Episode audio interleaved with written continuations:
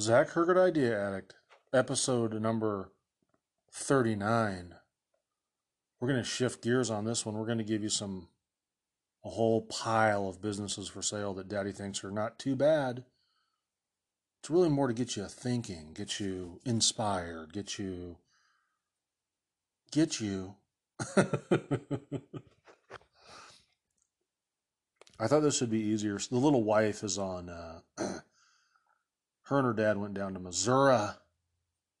Her dad's going to sell the uh, cabin down at the Lake of the Ozarks. So if you're interested in buying a house on the Lake of the Ozarks, it is a good setup. We're talking deep water, close to the dam. Uh, it's a two bedroom, two bath. I believe it's about a thousand square feet. Lots of parking.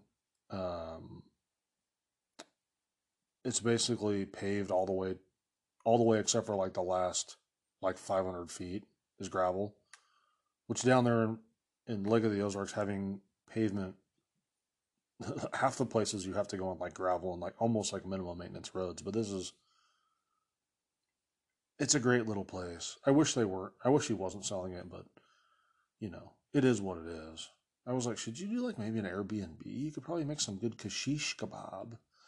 But they did so much improvements to it that I think they bought it for like 140 or 150 they're going to sell it for like it might sell for like close to 300 which blows my mind.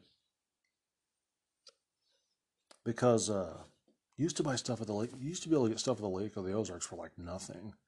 It was kind of like dead down there. When it first opened there was a huge boom. Then it kind of died off but now it's like boom it's like it's booming again. They're like building new houses. It's crazy because i guess now the with uh working remotely so many more people like move down there to work remotely from uh, moved from like Kansas City mostly. A couple people from St. Louis, but most of Kansas City. I like Missouri. I'm a Missouri fan, but I don't really like Kansas City's okay, uh, but I I don't like St. Louis. It's too big. It's gross. It's violent. It's dangerous. The driving there is not the best. You're too close to Illinois. You get the spillover of Illinois. It's like St. Louis is kind of bad, and then you go over to the bridge to East St. Louis, and you're like, "Are we in another fucking country? What's going on? It looks like a war zone." It is a war zone. You you fill your tank before you get over there. Check the tires. So what we're gonna do today is we're gonna we're gonna dive into some businesses for sale. They're gonna be great businesses, but first I want to give you a little update. I know that you've been on the edge of your seat uh, about the car thing, the junk car. We buy junk cars. I feel like I talked about it a little bit last week, but I've had my first transaction. It was a thrill ride. It was exciting. It was literally, I felt like I was, uh, I literally, it was like gone in 60 seconds. That's how sexy it was. you know, sexy stuff. So uh, I ran an ad up on the Facebooks. If you, I'll give you a little rundown of what happened. So some people in the past have been like, "Hey, can you haul a car for me?" I see you like do junk removal. And uh, I was like, "No, I don't really want anything to do with that. You know, I've heard horror stories of people like taking cars or taking auto parts, and it turns out that like the stuff's stolen, and then you're rece- receiving stolen goods, blah blah blah. So I was like, I don't really want anything to do with that. But then I was like, well, could I just like scrap that if I got a car? So I looked up this one of the guys wanted to give me like a minivan. Scrap value was like six or seven hundred dollars, and I was like, uh, so I could have charged that guy like a hundred dollars to pick it up. Could have made seven hundred dollars in like a day, you know, half a day. so then I was like, well, like how? And then I got like another. I had a couple inquiries like that in like two weeks. So I was like, that's like pretty interesting. So I did just a little research, little research. And I was like, well, if I get people to give me their car, or I could pay a couple hundred dollars for it, could I just turn around and scrap it, or like break it down for parts, or just sell it? So I ran a, just testing the waters. I was like, I'm going to run an ad on Facebook that just says we buy cars, see what happens. So for four days, I ran a, an ad on Facebook, $20 a day the reach it went out to like quite a few people, uh, a couple thousand, I think. I had like 10 inquiries. Uh, one guy wanted to sell me 17 junk cars. Another guy wanted to sell me four. Um, the response was just completely insane. People coming out of the woodwork. So, uh, one guy had a running 2002 Taurus, so I was like, well, it's kind of out of town. It was in Malvern, which is kind of over by Glenwood. So I was like, yeah, I'll give you like 250 bucks for it, you know, since it runs. I went out there, it ran to get on the trailer, never ran, ran again. and uh, I knew the scrap value was 550. So I was like, well, I'll make a little bit of money, you know, just kind of a test run. But I was like, I wonder if I could just sell it outright to somebody else who maybe wants it for parts or something on Facebook. So I put it up on Facebook for $800 and I sold it in one day for 650. So the whole excursion I made about 285 bucks. Um, so it wasn't like off the hook or anything, but it was like pretty good. Then at the same, t- kind of at the same time, I turned the ad off. Kind of at the same time though, someone was like, "Hey, I have a 2003 Ford Taurus. It's running and it has like a bunch of new parts. You listed them all. Send me some pictures. It looks like it's quite a bit cleaner than the one I bought in Malvern. And the one I bought in Malvern, somebody hit uh, the guy hit a deer with it. Uh, so I was like, well, if I can sell the one that I bought in Malvern, I'll buy this other running one to try to sell. So uh, I'm picking that one up on Friday, and then also somebody had a a 2004 Chevy Trailblazer with a blown motor, and uh, I offer the guy 350, and the scrap value of it's 850, so that's 500 bucks. So the running Taurus, I'm buying that one for 600. I'm going to try to sell it for 1500. And the top, the Trailblazer, I'm going to, I'm just going to like take it directly to the scrapyard and just get 500 bucks for it. So I might be able to make, I mean, if I could make $1,500, that would be pretty sick. That's all on Friday. The other thing too on Friday is I'm renting out two dumpsters for like 220 about each, about 220 each. So might be able to make 2000 over the weekend. Daddy like that. Um, but it's like if I can get this, Who knew that there was, was much demand to for junk car like uh, buying and selling. And the other crazy thing is like the guy who sold the the wrecked Taurus, the the one I bought in Malvern, owns a scrap like a junkyard. So he just sent out a tow truck, and this dude like uh, came with a tow truck that works for the guy who owns, owns the junkyard. And I was kind of asking him about like the towing business, just you know, out of curiosity, because I was like, that's sweet, because he just backed up and dropped the, uh, I don't know, dropped the lift and picked it right up, you know, no problem. And I was like, and he was like, yeah, I, I'd like been up since like two in the morning because it had snowed. He's like uh, towing cars or whatever. And I was like, oh, it was like pretty good money. And he's like, yeah, it's not too bad. And he's like, you know, I kind of have connections though. I've been, you know, doing this kind of stuff for a long time. And my mother and father-in-law use, uh, own a, a used car lot. So he's like, that helps. And I was like, it kind of sucks though, because like gas is $4 now, kind of eats into your profits. He's like, well, it doesn't really bother me that much because I don't really buy gas. He's like, I just get the gas out of these like junk cars that we buy. I just siphon them out and he's like, and then I just mix the siphoned, half siphon gas, half premium at the pump. So he's like, you know, instead of filling my tank for hundred dollars, it takes like forty bucks. So he's like, it's not really that big of a deal. I was like, jeez. I was like, you know, thinking, I was like, if I can't sell the car, I'm gonna maybe just take some parts off it, just easy parts for me to get to. Someone who doesn't know anything about cars, but I, I know that I've read and seen online at a lot of places kind of lists of things that sell. So like your side mirrors, this, that, that kind of stuff, headlights, taillights. So I was just thinking about that. And it's like the people that are actually in the game, they take every single piece they can get out of it, including the gas and oil. Good folk. Really good stuff. So that was that's fun that's kind of a good add-on because it's like the dumpsters in order to like expand the dumpsters i got to go buy more dumpsters But with this, I'm literally just I started with two hundred fifty dollars. Um, I had to rent a car trailer because my dumpster trailer I can't like use for cars, and the cars are too big to fit in the dumpsters. So I had to get like a trailer from U-Haul. Cost me fifty bucks, and I had to title the car. Cost me ten. So I can make three to three hundred to a thousand dollars, and only cost me, you know, two or three hundred dollars. That ain't bad. That's pretty profitable, right? And the, the ad for four days cost me like eighty-eight dollars, I think. But off that eighty-eight dollars, I'm gonna potentially make seventeen hundred. So it's a pretty good return for my little investment. And uh, I mean, it's crazy. I was getting an inquiry every ten dollars spent. That's a pretty good price per lead if you're gonna make a thousand bucks which I haven't done yet, so we'll see how it goes. so that's my little car update.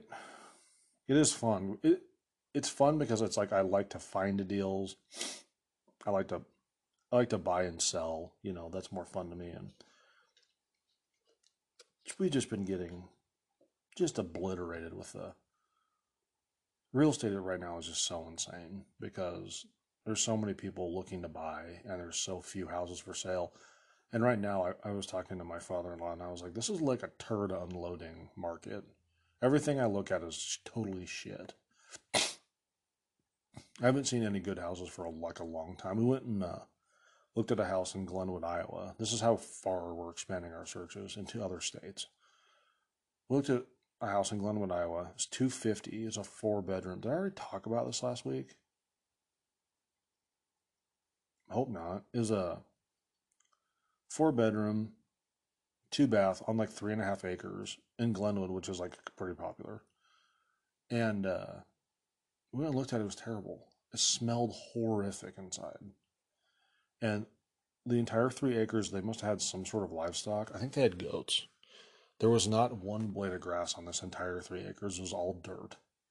They had a bunch of junk cars, which I didn't want.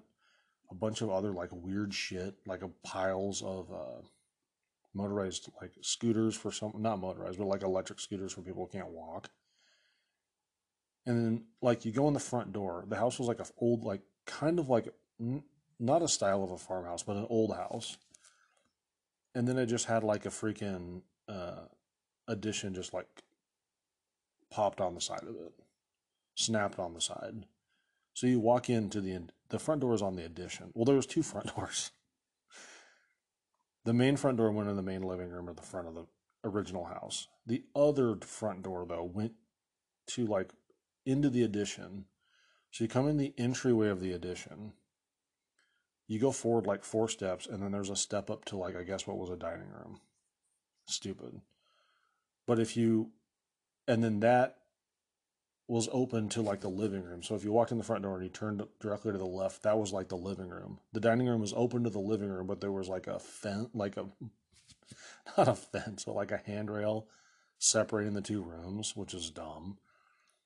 And the living room went out, and then once you you walked through the living room, and that was open to another room that was down like four steps, and then that that looked out onto like the deck. And then that, that little room there that looked out to the deck had a hot tub in it, in the floor, and like a bathroom.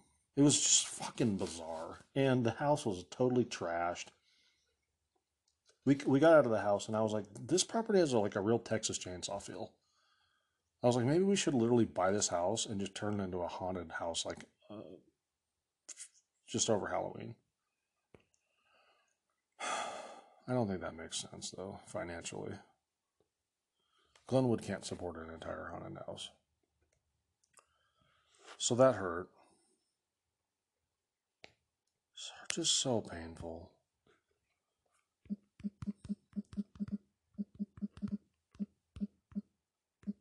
So what else is popping? Oh, so then we we found another house that looked looked pretty good. It was in a good neighborhood. When looked at that, there was like about four or five other groups there at the same time. the house was 350. It totally sucked. It was completely weird. The basement smelled like mold. I was like, this is a waste of my time.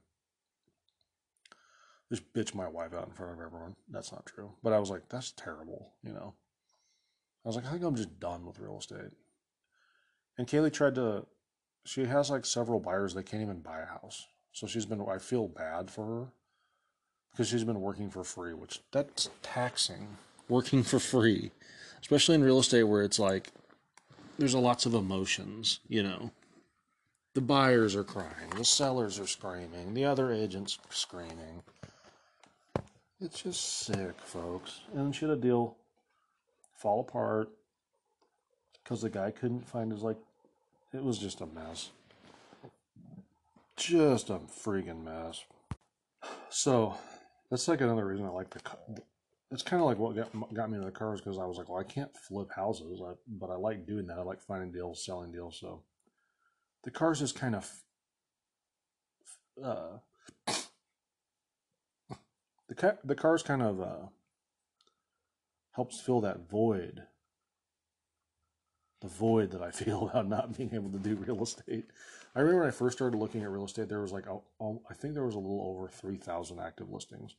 The cheapest listing, one of my buddies probably remembers this because we were talking about it one time. There used to be a listing on the MLS, it was 800 bucks.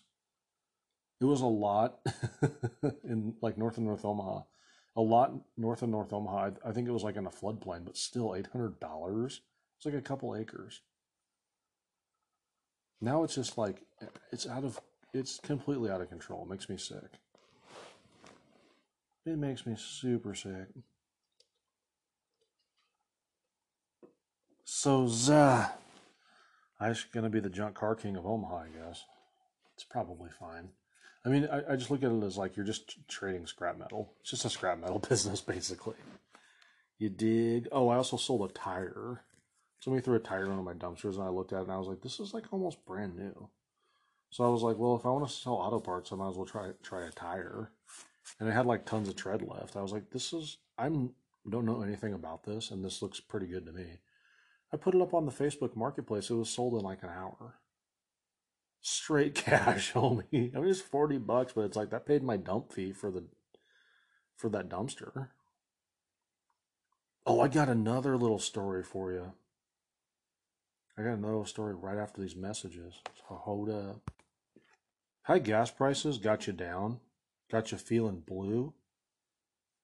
Well, guess what? I got the solution for you. You're hearing the first ever commercial on Zach Herget Idea Addict. And this is this sponsor's been with us for an hour. They're great people over here. What it is is it's the Get Upside app. Is that what it's called? Let me verify. God, what a great plug the Get Upside app. How's it work? You buy fuel, you turn it into the Get Upside app, and they give you cash back up to 40 cents a gallon. And if you use my promo code, which is in the show notes, well, it's in the description. You go, you download the app, you use you use the promo code. Well, I guess you can download the app through my link and or use the promo code when you download the app. Is this confusing yet? Just read in the description. I'll put it in the description. But basically, if you use my link the first time you buy gas, not only will you get the discount, the regular discount, you get an additional 15 cents off per gallon. That adds up, does it not? So I think uh, the first time, let's see, Let's do some calcing. This is good radio when you have to pull a calculator out, right? I remember Rush Limbaugh doing lots of calculations. So the first time I bought fuel with the Get Upside app, I got a standard. Now, now, now listen to this. I got the standard, which was 26 cents off per gallon, plus I got another 15 off. Okay? And then I filled up at a gas station where if you pay inside with cash, they give you an additional five cents off. So daddy got 46 cents off per gallon. You like that? I didn't have to buy anything at the, I didn't have to like buy anything at the gas station extra. I didn't have to turn in rewards from the purchases at the gas station. You know, it's like Hy-Vee gas. You had to go through all this bullshit. No, you just use the Get Upside app. You get that up, get upside app, you get up it, and you get at it. So that was the first ever commercial. It was shaky. It was shaky as shit. But check the show description. Get that app. Get that app game right. That is all. Okay, so we're back from our commercial break. Wasn't the best, obviously. that took about 20 takes to get it that good. But uh telling you get upside. You can also get food on uh you can also get discounts for food. So Kaylee and her dad went out and they got uh seven dollars off at Taco Bell. Spent twenty bucks, got seven off. Pretty good. Um how did I come upon get upside? Now I guess this is the idea. I'm, I'm mixing an idea in. It just just comes to me, folks. So with all the troubles we've been having with the real estates, my wife's like, we need to like start saving money. And I'm like, you know me, I'm super thrifty. And then I went to the gas station and bought like a a treat, a bag of chew. So I'm off canned chew. I'm on to like bag, like Red Man, Levi Garrett. And Levi Garrett's probably my favorite chew because it's not like all sugary. Red Man is like so sugary. It's like you're chewing on taffy all day. So I got a bag of Levi Garrett chew. It was fifteen dollars. That sounds fucking insane. I guess I'll just start raising my own tobacco crops in the backyard. So I'm like, girl, you know me. I just spent forty dollars at the gas station on treats and shit. So she's like, we we. So she was up late in the night. She's a big Instagrammer, and she follows these girls on Instagram that do like couponing. I think I kind of talked about this in the critique earlier. They do couponing and in my mind, couponing is like cutting out coupons, physically cutting them out, you know, and then like physically going to the store and turning them in. Well, that's all like all different. It's all like digital now. so the little wife got into this a couple days ago. And uh, she's like, I'm gonna go try it out. She's like, I, I gotta go get like shampoo and uh, uh, we needed like dish soap for the dishwasher and like detergent for the laundry and you know different kinds of toiletries and like those are always expensive. I don't have to tell you you know. So she went to target and the rub of this idea is you use the store's coupons and then you stack those bad boys with the manufacturer's coupons so she came home with four excuse me, she came home with five bags of toiletries from Target. She went through them all. So, like, probably the most impressive one for me is like toothpaste now is so expensive. I don't understand why. What the hell is toothpaste? What the what the hell is it even? Baking soda and goo. goo. Hey goo, I don't need you. Um, and she's like, these are normally ten dollars. Fucking ten dollars for like Colgate. And she was like, I got them for a dollar eighty. oh hell yeah! So she went through them all, and I was like blown away. And she's like, all this stuff costs twenty one dollars with coupons, and she's like, without coupons, eighty three. Hell yeah!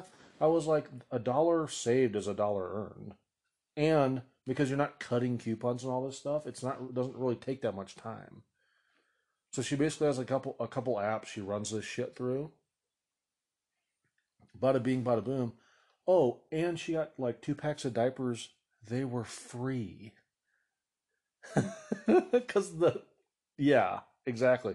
So I was like, okay, so get back in the fucking car, go back to Target and buy out all of the uh, uh diapers they have and let's sell them on Facebook. And she was like, oh, the people I follow, like every week, they just accumulate all this extra shit and then they just sell it. And I was like, that's actually a really good idea. Because, uh, and she's like, one of the girls I follow makes like an extra like $1,200 a week doing that. And I was like, okay, well, get rid of your real estate license. That's your job now. We're great people, obviously. Um, that's the idea of the week couponing. I think the first time when I went through that on a critique, of the week, I think I shit all over it because I was like, that ain't worth your time. Well, if it's all digital and you're not actually hunting and searching for stuff, she literally takes something she's to buy anyway, looks it up on an app to see if there's a manufacturer and a store coupon, and that's all there is to it. It takes two seconds. so she basically got paid $60 to go shopping. Well, that ain't true, but you know what I mean. So, what's that do for you? Then the thing I really like about that is like you can use it at like Taco Bell and all this stuff. So it's like I was getting really stressed because I was like, okay, two people, uh, uh, uh, two peeps. Now it's like twenty dollars to go to Taco Bell.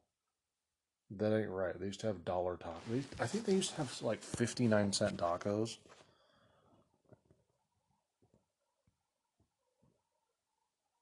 Dang. So, uh, sorry, there's some chatter coming across the wire about a, a new QB at Nebraska. He's totally yoked. Sounds good. The best quarterbacks in the NFL don't even look athletic. That's my big knock on Patrick Mahomes. I'm like, he looks kind of fat. you know, not fat, but it's like he looks like a nerd. Looks like a complete dork on the field. Okay, so let's dig into some of these businesses for sale. You know me, I'm a big business for sale guy, especially if it's the right shit. Now, I just went through basically BizBuySell, um, and I just picked out some ones that looked interesting. I'm not like saying, "Hey, this is a really good business. You should get it. You should buy this." Basically, I'm just saying, "Hey, look at some stuff that's out there. Maybe you're thinking about starting a business." But it's better to buy an existing business that already has a client base, that already has things figured out. One thing that I've been thinking a lot about, especially because the kind of businesses I like, I can't think I kind of talked about this last week. Kind of businesses I like are usually like really involved. I like involved shit, it seems like. So it's like if I had half a brain, I would go like sell insurance or like do investments or something that's very profitable. But instead, I like things like recycling cars, buying and selling junk cars, having a roll off business, have a recycling business. Have I, for a long time I wanted to start an excavating an excavating business. Talk about complicated, tons of overhead. You have to like really know what you're doing. I'm a fool. It seems like a uh, so I was get, getting into the car thing, you know. I like to do like a lot of research or whatever. I, I grew up, I knew a kid, his dad owned a junkyard and they had a towing business or whatever. And it worked, worked out really well, but it's like, yeah, because it was multi generational. By the time my friend took over the junkyard business, he'd already been working with his dad for like 20 years. His, his, his apprenticeship was 20 years long. So by the time he got into it, he wanted to take it to the next level. so when I was researching the uh, junk car stuff, I ran across obviously Copart is like the biggest.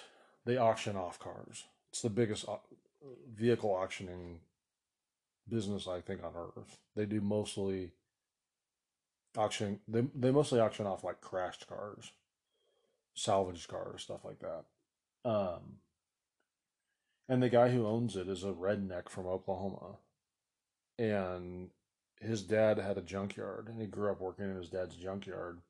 Went to Vietnam, came back, helped his dad build it up, took it over. So by the time he took it over, he was like in his late twenties, and he's like, "Let's take it to like the next level." So he went from having one little junkyard in Oklahoma to whatever town he was in. He bought out all those, and he just kept buying stuff out over and over because he already knew how to make them successful. Um,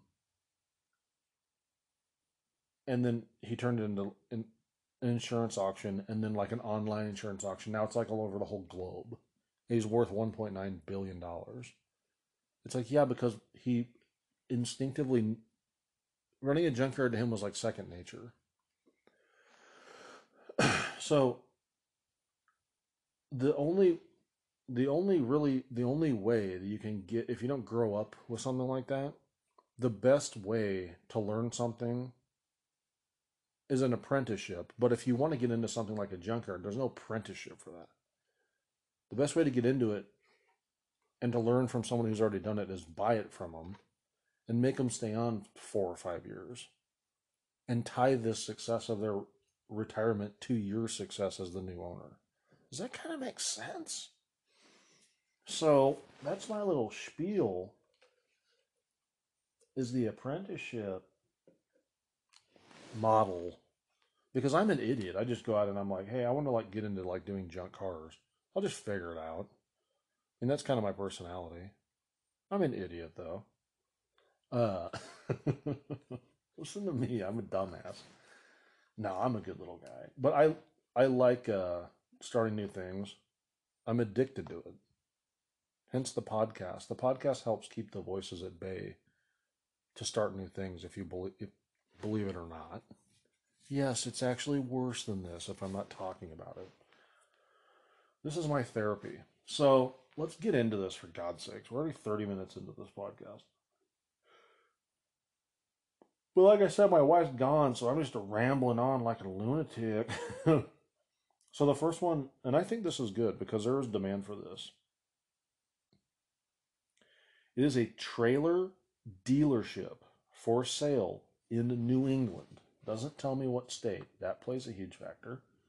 Asking price 1.5 million. Cash flow $774,078. Gross revenue of 7.3 million. That's a lot of trailers, my dude. Inventory of 1.1 million. Leased property, a 6,000 square foot building, 15 employees. Dang.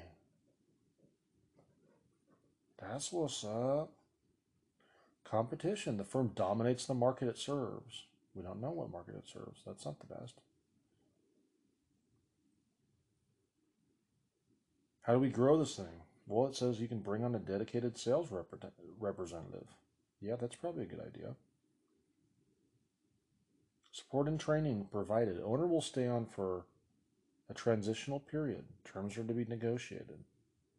Like I said, like I just got done saying, I want this guy to stay on as long as humanly possible. I don't want this guy sitting on his ass somewhere collecting checks from you. I want him to be tied to the business. Like an anchor. If the boat if you sink, he goes down with you. Reason for selling. Owner wishes to retire. I like that.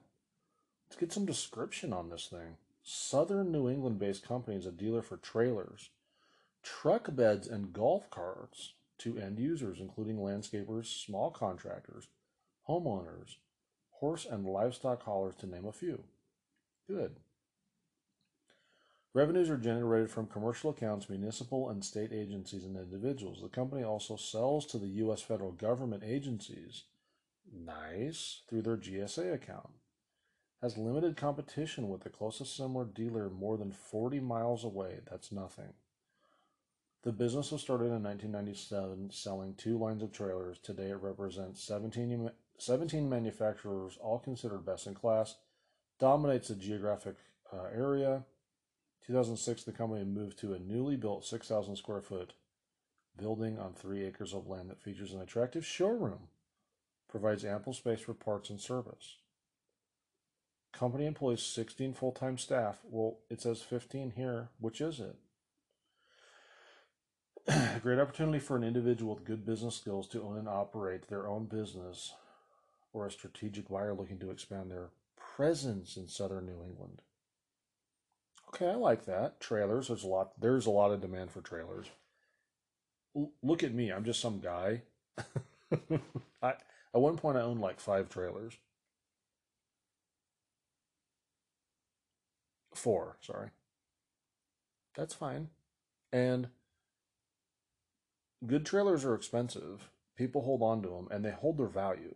Every trailer I bought, I've every trailer I bought I've sold for at least as much as I paid for it. In several cases I've actually made money on the trailer. Not doing anything. That's appealing, is it not? I had a lawn trailer. I bought the thing for eighteen hundred bucks. I think I sold it for two thousand after like five years. Pretty good, and it was used and abused. But like a dump trailer, even if it's beat up, you can sell it for basically what you paid for it. I bought a dump trailer, had a bent axle, I didn't do anything about it because the guy was like, "It's never given me any problems." And the guy was a straight shooter. Just kidding. I drove it around bent Axle, no problem. Sold it to the next guy, no problem. sold it to him. I only owned it for like six months, uh, and I sold it for more than I bought paid for it. On to the next one, but I, I do think trailers are good. I do. I think there's pretty good markups on trailers. now I like to pick out some unusual businesses for you keeps you engaged. I want you to uh, kind of think outside the box. Okay, you did? So I got kind of a different one for you here. This is good though. This is good. You will enjoy this. this is a well-established modular setup and transport company. What does that mean? Well, it's a modular setup and transport company is what it means. So what are what is a modular? So what it is is it's a modular buildings. So basically, like uh, when you go onto a construction site, they have a construction office set up there that's basically in a like a trailer. So like your office out of a, a trailer. Okay. Business description. Let's start with the description so we can kind of paint a picture. Okay. Business description. Very specialized business opportunity, specializing in modular building, transport, and assembly. We train in all aspects of the business for new owners. Any employee and sub will be transferred over to new owners. Okay, this doesn't really tell you what they do.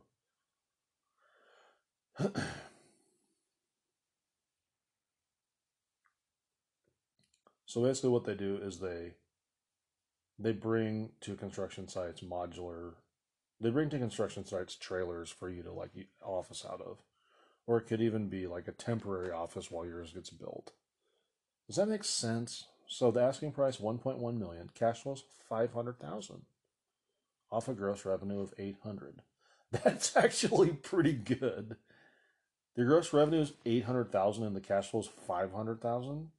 Is this real? Damn. They work in a tri-state area. They're out of Newark, Delaware, New Castle County. Those are impressive numbers, are they not? Holy cow. So this doesn't give us like a whole lot of information exactly on how the business works. I think that's kind of by design because it's literally so specialized. They don't want to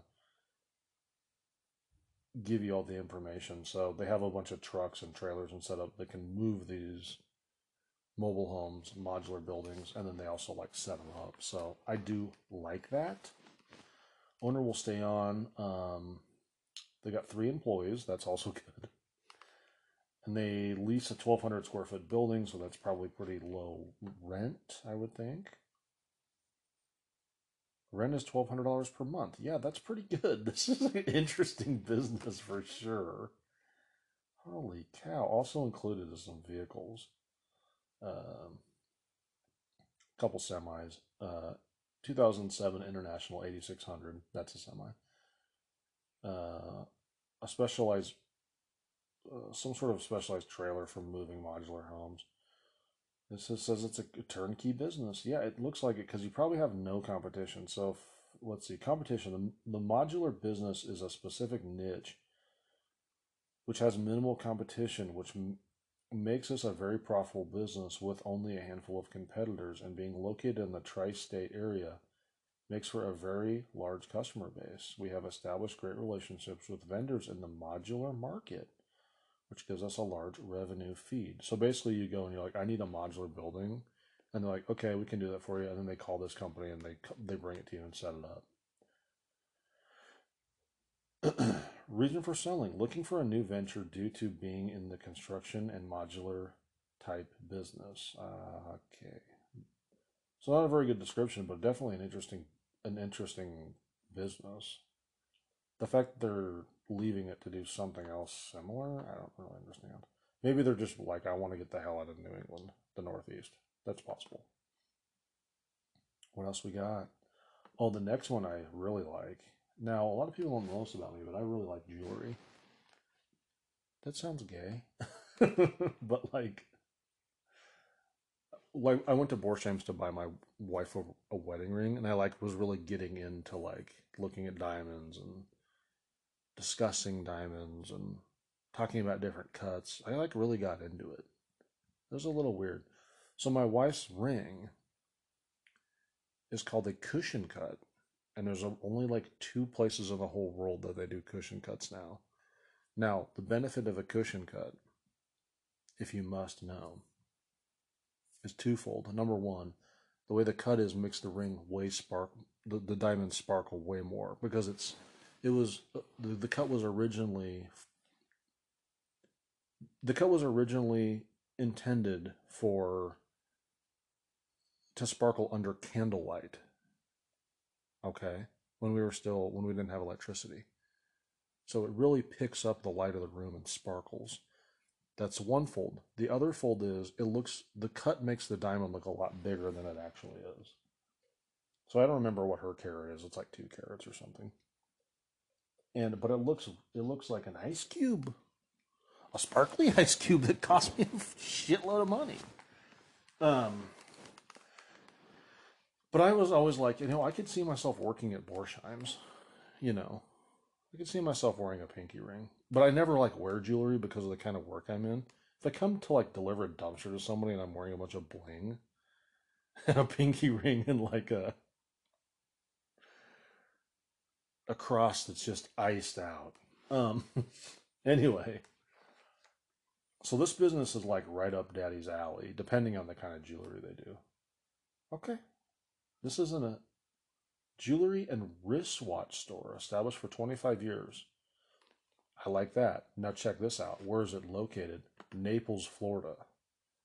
What's going on with my internet, y'all? Trying to, trying to do a store.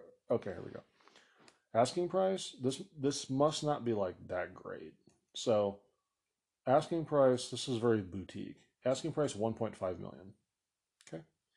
Cash flow is 2.8 million off of gross revenues of 2.8, so that's not true. So this must be just a little guy. $2 million in inventory. Yeah, that's pretty small. Borsheims probably has $100 million of inventory. I saw, I heard of a, a broker in town had a listing. It was $50 million. It was a jewelry place. And like most of most of the value of it was like in the inventory. Wouldn't you like to sell that? Wouldn't you like to be the listing broker of a business that was fifty million dollars? Because your commission's ten percent. Five million bucks. Good stuff. Business description well known successful family jewelry business, owner retiring. I like that. I like it because it's jewelry. It's in Naples. When people visit Naples, they like to go shopping. It's uh, Naples is a high end town, or it was. I think it's getting a little diluted with all the people from the East Coast are literally ruining Florida because they're just moving there in droves. So everyone I know that lives down there is like, this is fucking turning into New York. Everyone is an asshole. but still, it's good. They only got two employees. This is obviously a family deal. They're retiring, so that's kind of interesting. Now that I look at this particular business, it doesn't really excite me. It's way too small.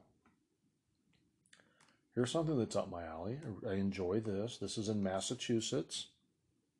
I could actually see myself living in the Boston area, the greater Boston area. I do like Boston. I've been there a number of times. Great people. We went there on a family vacation. I was 15, and some bum came up to me. He's like, "Hey, you got a cigarette?" And I was like, "I'm 15, dude. Ask my dad. He has one." Uh, but this business is a ex, hello. It's a successful synthetic grass business. Hell yeah, this is this stuff's getting more popular by the day. I know a couple houses in Omaha that have synthetic grass. And you know what? I respect it. They're all kind of in Midtown where you have a small small yard anyway. We knew a couple and it's like their whole it was an old house, so a really small lot. Had a front yard. The back the yard is literally like 20 by 20, you know, really small, the, the, the lawn spot. And her husband was like, This is ridiculous that we're even mowing and like watering this shit. Let's just get artificial grass. So they have artificial grass. It looks fantastic. I drive by it all the time. It's on kind of a busy street. I drive by it all the time. It's like it just looks like an extremely well kept yard. And the other thing that's nice about it is like in the dead of winter, your grass is green. you like? The other thing I hate about grass is like my wife wants a green yard, so we're always like watering and like paying someone to to do aerated and paying. But it's fucking insane. We I, we probably spend like two or three thousand dollars a year on our damn lawn.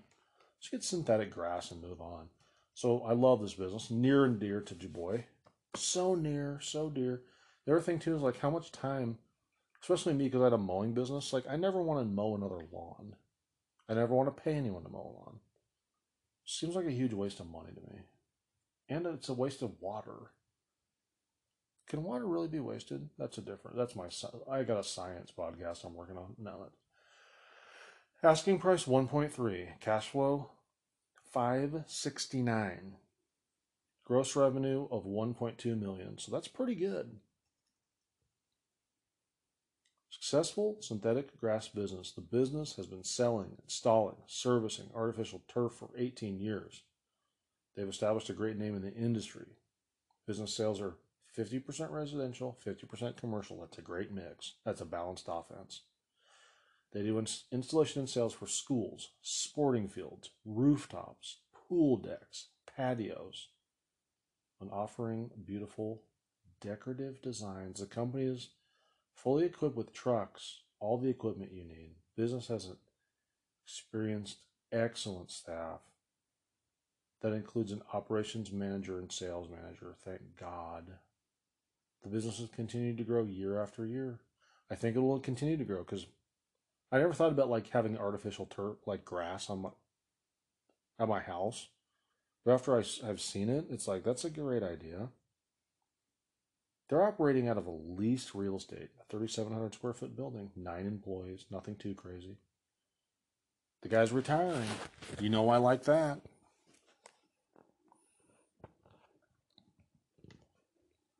You bet I like it.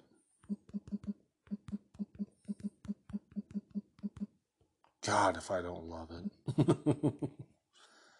so we're going to pause. We're not going to hit it. We're not going to hit you with a commercial. Get upside is all you need to know. Check the description for some get upside. I got a question for you. Do you like get? Do you like up? Do you like side? Do you like get upside? So that was the artificial turf game. I like that. I, I appreciate it. Now this one is kind of fun. It's a joke. It's not really a joke. I do like this. What is it, you ask? Let's cut to let's just cut to the chase. It's a turnkey California licensed security system company in Modesto, California. Now you may have heard that there is a bit of a crime wave in California. I was reading an article in I think I saw it on Drudge Report or maybe Liberty Daily. And it was an article in a, I think it was called like California Magazine or something like that. Uh, and it was talking about this crime wave in California and how it's like insane. People are literally like just coming into people's houses and robbing them at gunpoint it, it documented all this like horrible stuff that's going on and then but then the article was like it's not really not that bad it's been worse. So but they were talking about how they're talking about how like how much fear people in california are living in. Specifically this is uh, in los angeles. But the state as a whole, the homeless problem, almost people breaking into trains and stealing like Amazon packages. It's literally disgusting. It's sick. So when I was flipping through here and I saw, hey, security system, security system company in California might do well. Asking price two million, cash flows seven seventy five. Now, security system companies are pretty profitable, I think, and they are in. I have a security system in my house. I have several cameras for a number of reasons. um, keep an eye out for the kids, make sure the dog isn't doing anything crazy when I let him out. Another thing is like we get some, Uh, for the most part, we have good neighbors. We have some kind of crazy neighbors at the end of our block. I don't really. I think the woman is. I heard that she's doing some hoeing, but I feel like she's also dealing drugs. Uh, I think they have a little like grow. I think they have a little growing business going on. Uh, it's very suspicious because they have. Uh, I'm not going to get into it, but those are my suspicions. Highly profitable turnkey licensed niche security system company could be just what you're looking for. Now, I don't like businesses in California, but this makes sense. Since 2002, the business has been serving the central San Joaquin Valley with high end security system. From turnstiles, card locks, monitors, service and maintenance.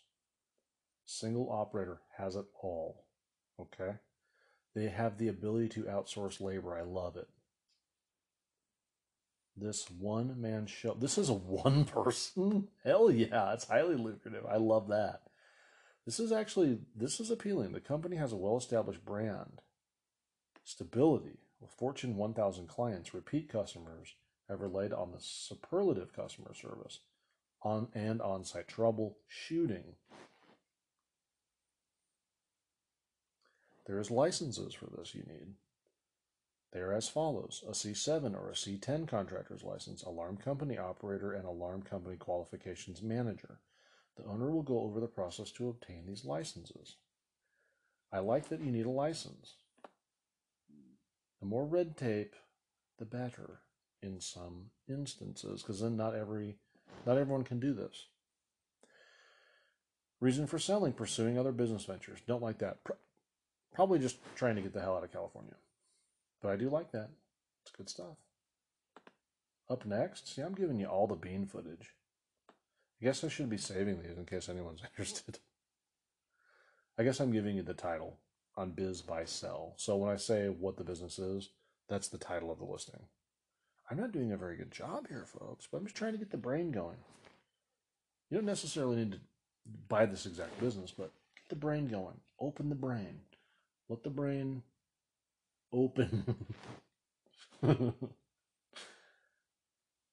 Here we go. Next business. High volume Texas RV dealer with real estate. Love it. Seller financing available. Asking price 879.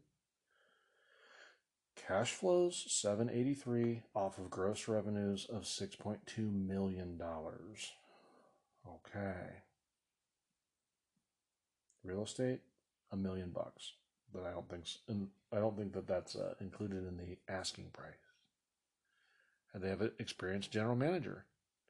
They've been growing at a million dollars a year for the past five years.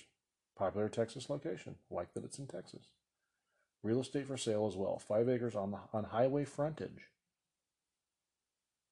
Good stuff. Also do some uh, love it. Dealers built a far-reaching customer base through aggressive internet marketing. Used units are primarily sh- used units are shipped all over the nation. Primarily a used RV dealer, the dealer has recently added new unit lines for further growth. That's good because I heard that the float on RVs, so the float basically is manufacturer, you don't buy like a, a used car lot. They don't actually buy those cars. They basically basically they rent them. It's called like float. It's what they have to pay to have it on their lot. Now, I've heard that in the RV business, I don't know this specifically, but I heard the float is like pretty reasonable. And I heard the markup on RVs is like completely insane. So like a class A, like the big ones that you drive, I heard the markup can be like a hundred grand. That's insane. And now like they're so popular that they have like some of these places have waiting lists to buy new ones. And they put you I think they put you on like a 30 year mortgage, like a 30 year note to purchase them. So it's like it's only $700 a month. Yeah, for the next 30 years. By that time, it won't be any good. It'll be a garbage. These things are so cheaply built. We've been through that. Inventory is not included in the asking price, neither is the real estate. So the asking price isn't exactly whatever. Reason for selling. Death of an of an owner. Death of owner is reason for selling. Interesting. Some of the best deals I've ever heard of is in buying businesses is the primary owner dies. And then the family of the owner is like, we got to get rid of this. We don't know how to run this thing.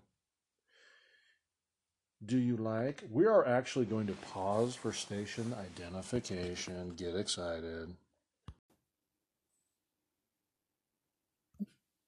All right, we're back. Can I ask you a question? Have you heard of the Get Upside app? You haven't? Well, here's how it works you go to buy gas, you enter your purchase in the Get Upside app, and you get up to 40 cents off per gallon. Do you love it? Click the link below. Do it now. uh,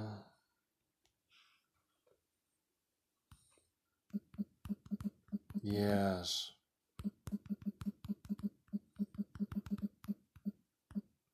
Gas prices are making me sick. So, okay we're back. The commercials are getting worse and worse. But I, am trying to tell everyone about this because I think that uh, everyone's looking for a little way to save on the fuel. The other thing you can do is make sure your tires are always fully inflated. There you go.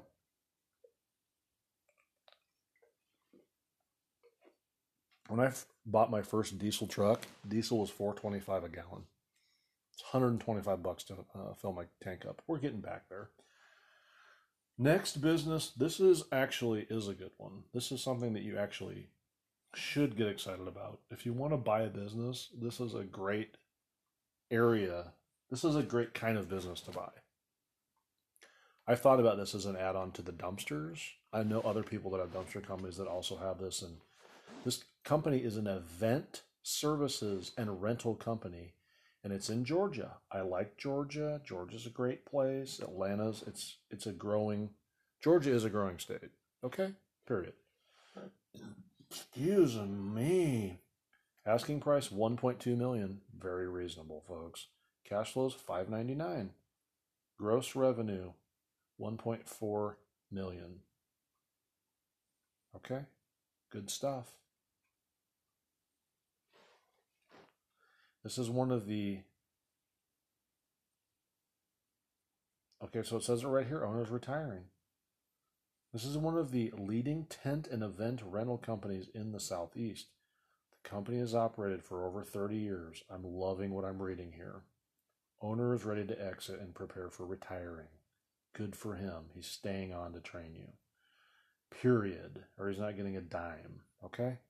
Events and clients range from corporate events and festivals to weddings and long term rentals. Rental assets have all been maintained, well maintained, kept up to date, and include tents up to 100 by 400.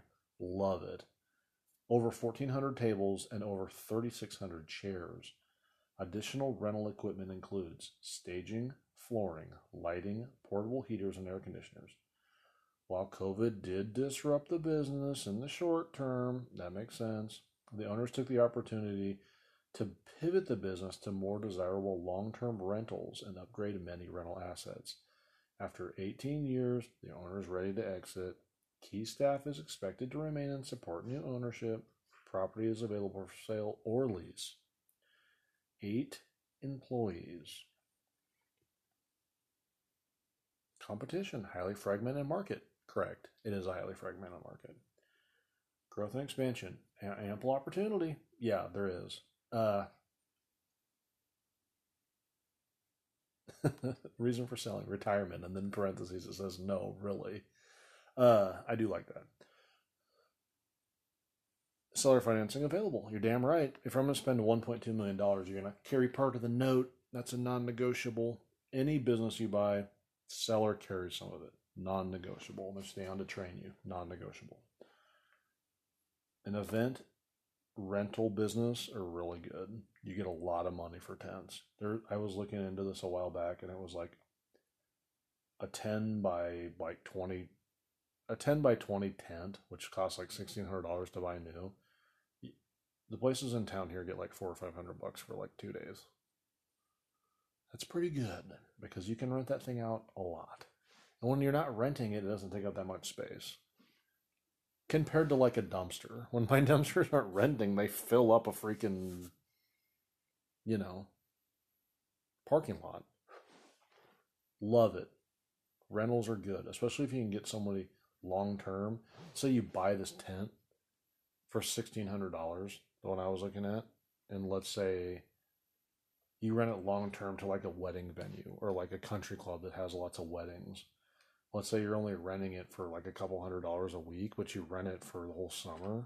You set it up one time and then you just collect rent. And and if the tents are well maintained and don't get hailed on or like torn apart in high winds, they can be around for a long time. Here's another one in Massachusetts, Boston, Suffolk County. This is a good one. I really like this one. Okay. God, I love it. Impressive Boston ATM route for sale. Asking price 1.795 million. 1,795,000. Cash flows 650. Good. ATM business for sale. No rent, no inventory, no cogs, perfect data. You seldom get this in another business. Correct. The Boston based portfolio currently operates 265 ATM machines with approximately 70% location agreements. The portfolio showing ATM gross profits of nearly $53,000 a month of owned and loaded ATMs and a $2,000 a month merchant owner portfolio with 40 ATMs with new locations continuing to open in 2021. That's impressive. I kind of looked into like buying ATM machines a while back because I I like the rental thing. So I was like, well,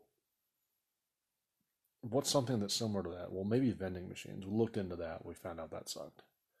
Then I was thinking ATMs, but it's like, ah, ATMs, is there really that a call for ATMs? But I guess, I mean, if you can find them, if you can find them already placed, that's the way to do it. All 220 owned and loaded machines are operated by the seller, and all the equipment has been EMV upgraded. I have no idea what that means. Machines are in good condition, 30% contract coverage. This is an ideal ATM portfolio for both local buyers and financial buyers with very strong numbers and a great regional presence with room to grow in strong markets they serve. There are strong margins and a great reputation, which is a huge asset for buyers in the industry. I do like it. It is very intriguing. Okay. There you have it. Call Jeff Sawsville at ATM Brokerage. Huh. That's, that's a little fishy. I don't know. Maybe the guy just specializes in ATM. If you want to get into ATMs, I, got, I guess call Jeff Sauceville. competition, limited competition. Only three employees. So this is good. I this one had three employees. The security system only had one. he subbed out all the actual work. I really like that. Growth and expansion. The route is growing every month and still seems to be strengthening from COVID. Lots of upside opportunities with bars, sports venues still increasing in transactions. Love it. Reasons for selling, retirement slash other opportunities. So that's not really retiring, is it? Here's another one that's near and dear to me that I really love. This is a great business. This this is a high margin business you don't really do much. That you don't do much for. I know some guys that own one of these. So what it is, it's an it is HO it is an HOA slash condo management and concierge service company. Okay?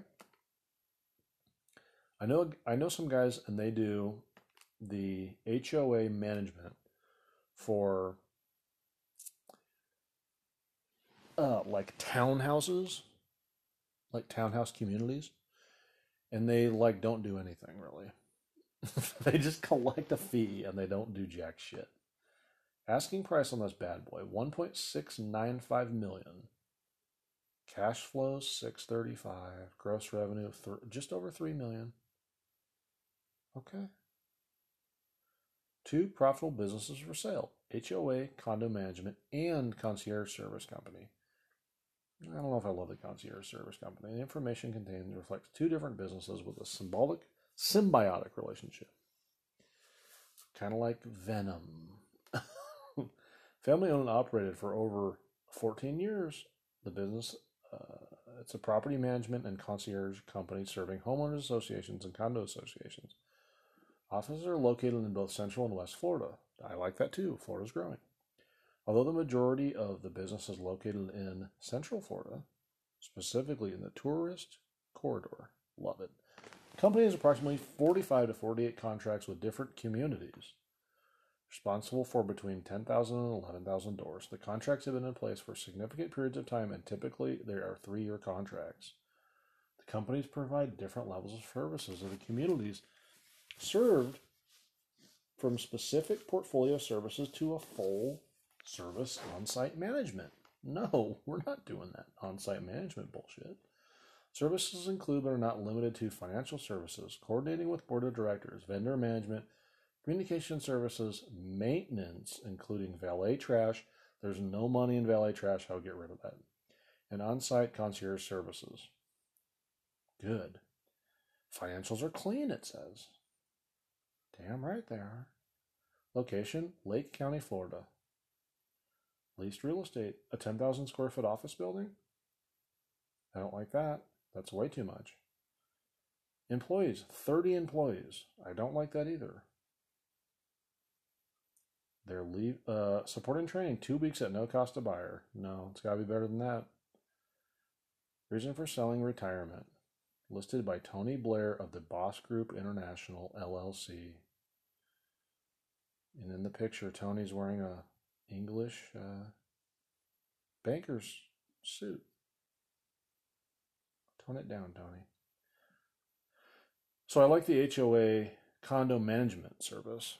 I don't like the concierge service. I don't want to pay for the concierge service. I don't want to be doing shit that doesn't make any money like valet trash. I I know people who do that. There's literally no money in that. So what is valet trash? So let's say you live in a condo building you don't have a trash chute.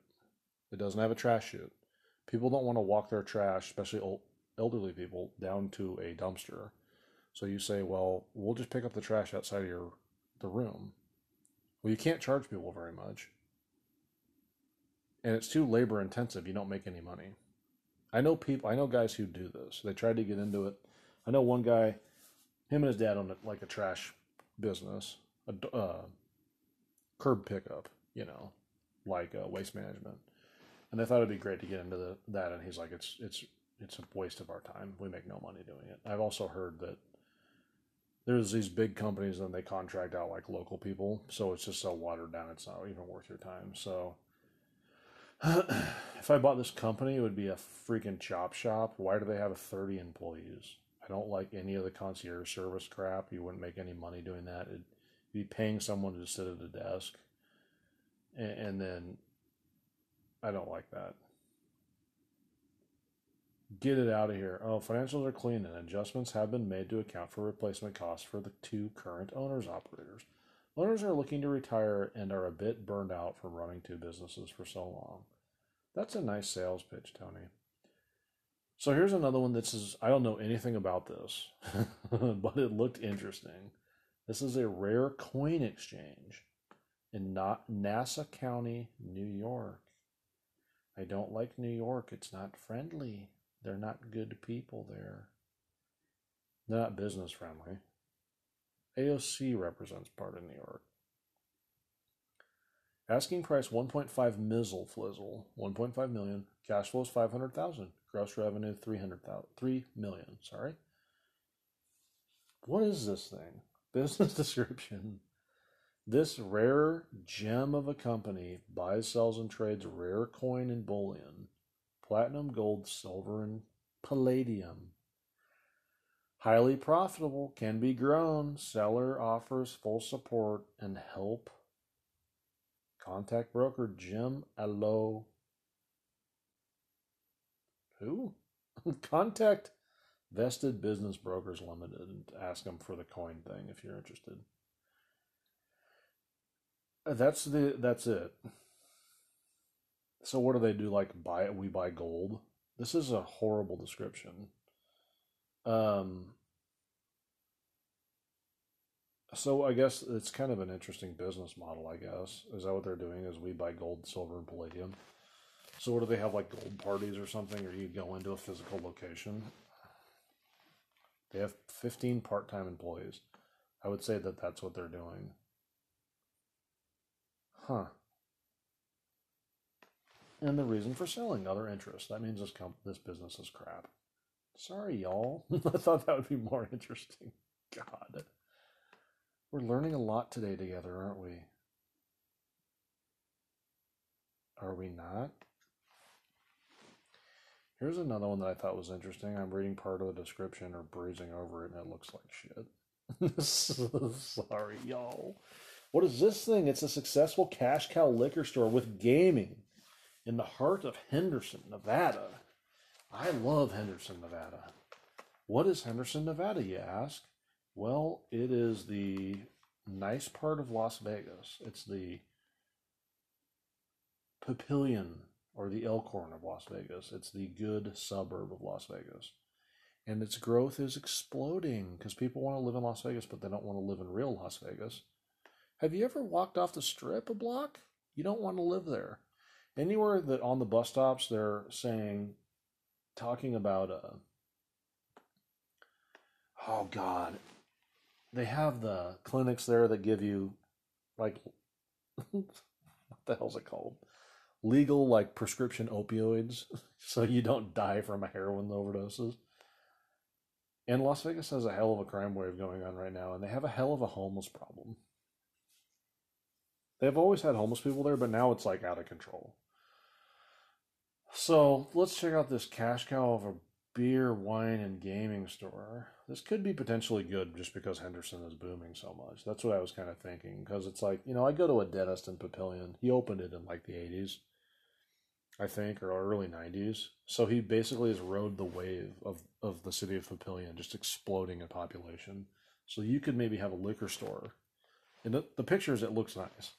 You have maybe a liquor store, and I would I would lean into the wine because that's the kind of people that live in Henderson, wine drinkers. Uh, in their newly built D.R. Horton and Toll Brothers house. You dig what I'm saying, yo? Lean into that wine. Um, you could ride the population growth and do probably pretty well. Asking price 1.2 million. It's actually 1,248,500. Guys, just make it 1.3. Okay. We're not going to be paying asking price. Cash flow is 525,000 off of a gross revenue of 1.75 million. Inventory 250,000, rent 7500 per month. This must be a good location if you're paying that. Business description in all caps, cash offers accepted. Full cash offers accepted. Well, I'm not giving you a full cash offer. No one should a truly rare high end location and opportunity to own, well established, and has gaming. Everywhere has gaming in fucking Las Vegas. With more than 12 years of operation with local and tourist traffic and a loyal customer base. It's a wonderful opportunity. Lender financing available. All potential buyers must submit proof of funds and sign an NDA. Okay, so at least uh, they're not just giving this stuff away. That's good. Real estate's leased, 2,500 square foot space. Good.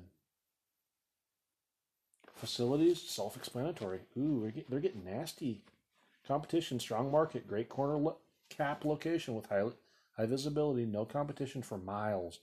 I don't think that's true. No competition for a liquor store in miles. Growth and expansion. Business currently does not offer online services and does not offer delivery. I would offer delivery 100% in the Vegas area and or app services. It's a major market mover going into 2022 and can boost revenue 15 to 40% according to local statistics. Store can be expanded and upgraded. Landlord is ready to lease more space and ready and willing operator lease can be extended. Good. That could potentially be good. I don't know. Uh, reason for selling, moving out of state. Well, if it's that great of a store, you wouldn't be leaving it. Huh. Support and training negotiable. No, it's not negotiable. What do you think of that? I just dropped some truth nuggies right on that head. So those are some businesses for sale. God, I hope you enjoyed it. I hope you did enjoy that. Hope that expanded the mind, gave you some ideas. So I like a good unique business, but I live in a city where it's a mature city. It's not explosive growth city. So if you can get somewhere explosive growth like a Henderson, Nevada, maybe you could make damn good kashish doing something as boring as a liquor store. Because you're just going to ride that. Ride that growth storm. That's what I'm talking about. So those are some ideas for you. I hope you enjoyed them. Hope you got something out of it. And I hope you can join us again next week. Maybe I can balance it out. For sale, good ideas. Till then, I appreciate you. I love you. I'm proud of you. Remember, Get Upside app.